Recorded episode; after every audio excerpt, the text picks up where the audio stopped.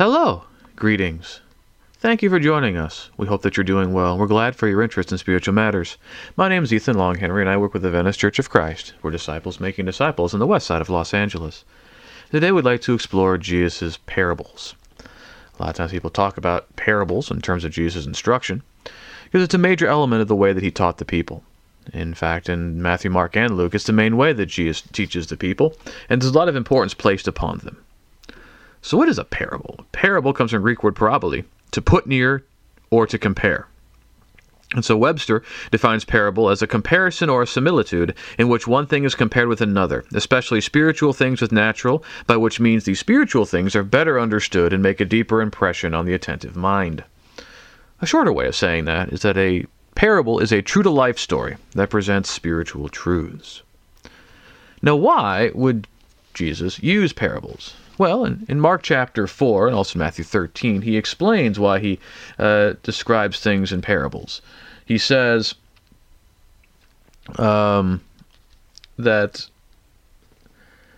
the seek to you, to the disciples, it has been given the secret of the kingdom of God. But to those outside, everything is in parables, so that they may indeed see but not perceive, and they may indeed hear but not understand, and they, lest they should turn and be forgiven. And so these are stories that are told that are compelling. You, know, you can walk away and think about them, but they're full of spiritual implications. And so if you're not spiritually minded at all, it doesn't really give you a whole lot to, to, to hold on to. It's hard to condemn somebody for teaching about vineyards or, or seeds or things of that nature. Um, and so it was a way that Jesus could explain things to the people in ways that they will at least recognize that he's teaching them and maybe learn something from it. But it provides the disciples with extra information. It really helps the disciples come to a better understanding of things, as is true for all of us to this way. And in fact, it's a very catchy way of teaching. Uh, it's demonstrated that stories provide far greater staying power and provide much better retention in our memory than just simple statements. Uh, if you can describe something in terms of a fable or in terms of a some kind of memorable story, people will remember that and people will be able to hold on to that much better than just the message. A lot of times, uh, the story is better remembered than the, the moral or the reasoning behind the story itself. And the stories are also things familiar to the people in their context.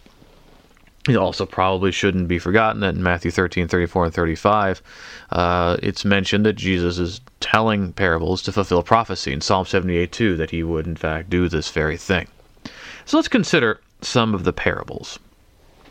A lot of the parables use agricultural images. The most famous, of course, the parable of the sower. In Mark chapter 4, listen, a sower went out to sow, and as he sowed, some seed fell along the path, and the birds came and devoured it. Other seed fell on rocky ground where it did not have much soil, and immediately it sprang up since it had no depth of soil. And when the sun rose, it was scorched, and since it had no root, it withered away. Other seed fell among thorns, and the thorns grew up and choked it, and it yielded no grain. And other seeds fell into good soil and produced grain, so growing up and increasing and yielding thirtyfold and sixtyfold and a hundredfold. This parable is even explained to us uh, later on, where it's the way that people respond to the gospel. Some people hear it. Uh, if it's on the road, like the, the, birds eat it immediately, Satan takes the seed away. Uh, those who have rocky ground, uh, they they seem to grow quickly, but there's no depth of soil, and so the sun scorches. When persecution comes, they go away. Uh, weeds and uh, thorns and things choke out the word. the cares of the world choke out the word, and um, the good soil are those who hear and produce 30 fold, 60 fold, uh, even up to 100 fold. And so that's the way that parable works. Uh, Jesus is talking about seeds and where they go, and the responses is really talking about uh, responses to the hearing of the gospel message. The parable of the wheat and tares is also given, and it talks about how there will be the sinners, the tares or the weeds, in the midst of the righteous, and how they'll be separated out on the last day very famous one is the parable of the mustard seed. These are also in Mark thir- Matthew 13, Mark 4.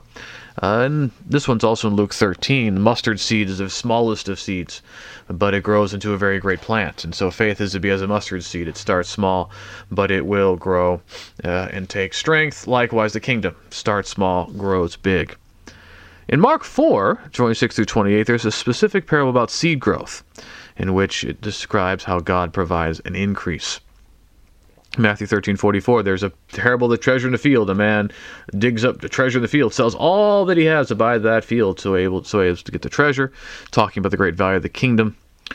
Um, Luke 13, 6 through 9, there's a very interesting and almost funny parable uh, of a tree uh, that didn't provide fruit. And the owner was going to cut it down, but the person keeping the uh, the the garden wanted to have a year to put some manure around it to see if it would grow, and then it would cut down. Talking about how we need to encourage those who are weak or unfruitful.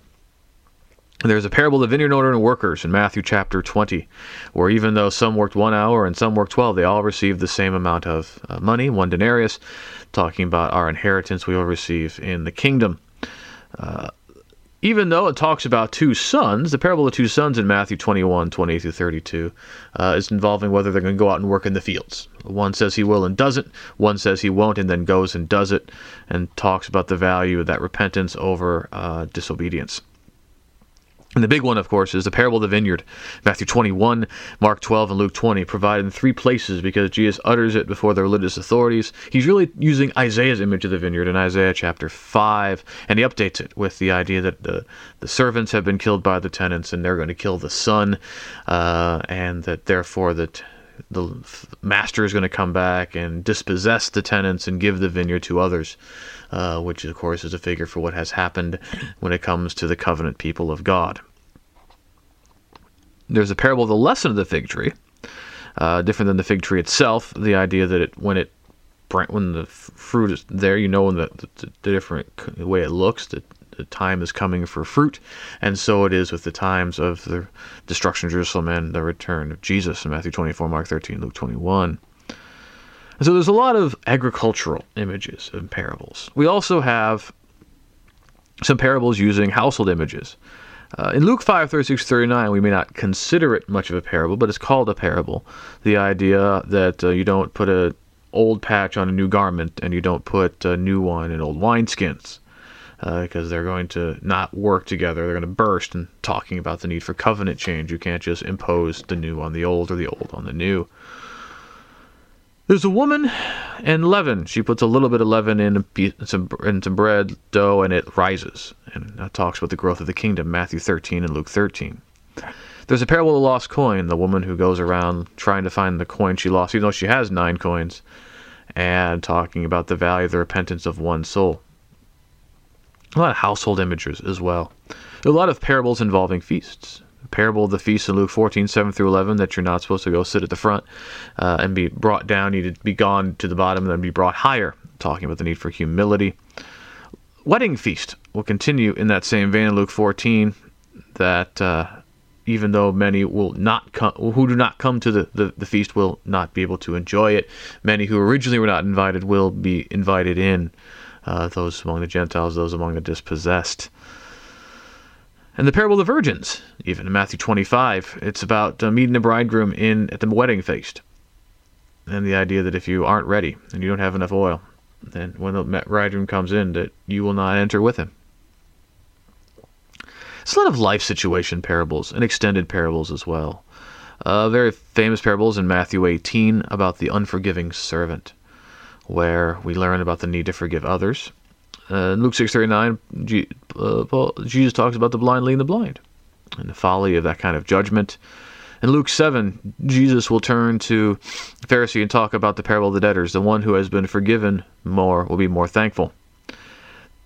People are very familiar with the parable of the Good Samaritan, Luke 10, 25 to 37, showing that those who we come across that are in need, they are a neighbor, and the neighbor is the one who, who actually shows mercy to people. Parable of the rich fool in Luke 12, 16 through 21, the guy who wants to tear down all of his barns and big bigger ones, and yet his soul's required him of that night, the folly and vanity of riches. Uh, there's parables about servants in Luke 12 and Matthew 24, that uh, the, the, servant who thinks his master's delayed and, and abuses his power will be very severely judged, and the one who is found to be keeping all things faithfully when the master returns will receive commendation. The parable of the prodigal son. Or is it the parable of the older brother in Luke 15, talking about the need for both repentance and humility. A very strange one is in Luke 16, 1 through 9, the parable of the dishonest manager. The idea that this guy uh, makes friends by cutting deals and uh, that he is commended for that, uh, and, and, and therefore to be skillful, although not immoral in our dealings. In Luke 16, 19 through 30, with the story of the rich man and Lazarus, a lot of suggestions are that it is a parable and the importance of listening to God and those who have spoken uh, his words uh, while they have the opportunity. There's a parable of the persistent widow in Luke 18, kind of a funny story where there's a judge who's unrighteous and doesn't really care much for justice, but there's this widow who won't stop annoying him. And so he finally gives this widow justice because just to stop her from being annoying. And that's to explain the reason we should persist in prayer. We got the Pharisee and the tax collector later on that chapter. One of them prays to God, boasting about all these things uh, that he isn't and all that he does. And the guy who just beats his breast, the tax collector, and, and asks for forgiveness, that he walks away justified and not the Pharisee. There is a parable of the talents and the minas in Matthew 25 or Luke 19, and the importance of working according to ability illustrated there. And there's some other parables. Uh, the parable of the pearl of great price, like the parable of the treasure in the field, that you can sell all you have to buy that thing, that talk about the great value of the kingdom. The dragnet the end of Matthew 13, that the righteous and the wicked will be sorted out like you sort out good fish and bad fish. The parable of the lost sheep, like the parable of the lost coin in Matthew 18 and Luke 15, the value of one's soul to God. And there are other narratives that we could maybe look at as parables, and some of the ones we've mentioned, some might con- not consider to be parables. But these are a lot of the parables that Jesus gives. And they're used, as we can see, to describe a lot of things.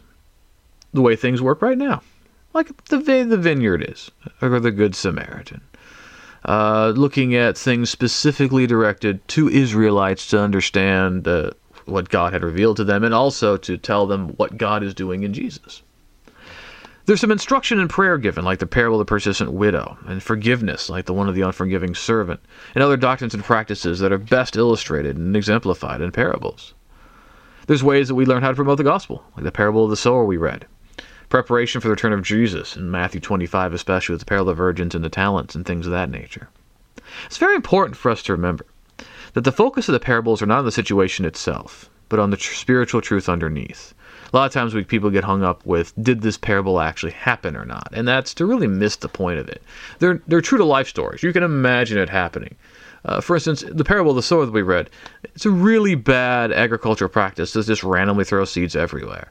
If you're throwing seeds on, on a road, those are those are going to be lost. It's much better to be more efficient with them, uh, to, to to find the best soil to begin with. But of course, in the illustration, the whole idea is that you can't know that automatically, and so that's why this the guy is scattering the seed because the way the gospel gets preached and the way that you scatter seed is normally a little different. But we can understand the image, and that's the point. The concern is not about agricultural practices; it's about the spiritual message underneath. We should not literalize parables. We should not try to draw applications from the literal language. But we need to let that language use illustrate the spiritual truths that Jesus intends to convey by the parable. Of all things, the parable shows Jesus' mastery of instruction. Of all the ways that Jesus teaches, the parable is the one that is the most easily remembered. It's immediately accessible to all kinds of people, whether they have a lot of education or not very educated at all, whether they're extremely smart or maybe they're not as well gifted in that faculty, whether they're rich or they're poor. These are things anybody can understand. And beyond that, they're very profound their depth and how ap- applicable they are. Uh, we can study and meditate on these parables, and there's some new insights that come out of them. And again, like the parable of the prodigal son. Is it really about the prodigal son? It's about the older brother, and you can you can have that conversation properly because of how well crafted that story is, and how well we can understand and see the situations described, and, and be able to find parallels. And there have been times, at other times, we will be able to have lessons on each individual parable. There's enough in each individual parable to be able to really expand, expand and extrapolate to understand a lot of important spiritual truths through them. And so we should have a lot of applic- appreciation for uh, this way that Jesus has instructed us. So Jesus' parables provide a wealth of spiritual insight. They're simple, but they're profound. They're very important means by which Jesus communicates the gospel of the kingdom. And therefore, we do well to value the parables for what they're providing us. They're stories that we can understand that provide a means by which we can come to a better understanding of spiritual realities. They give us guidance how we can serve God, how we can promote the gospel, how to conduct ourselves. And this is very important. And therefore, we do well to appreciate Jesus' parables and to apply their lessons to our lives. Again, thank you for, for joining us. We hope that you've been benefited and encouraged by this. Uh, if you'd like to explore some of the lessons we've had about various parables, maybe you'd like to learn more about the way Jesus instructs, about the gospel, other things, we encourage you to consider other discussions uh, on VeniceChurchOfChrist.org or, or various articles or other forms of uh, spiritual uh, encouragement that are present there. We're also on social media. We'd encourage you to check us out online. To also to learn more about us, if you'd like to come visit us. Uh, if you'd like to contact me personally, you can do so at my website, deverbovitae.com, www.deverbovitae.com. We again thank you. Have a great day.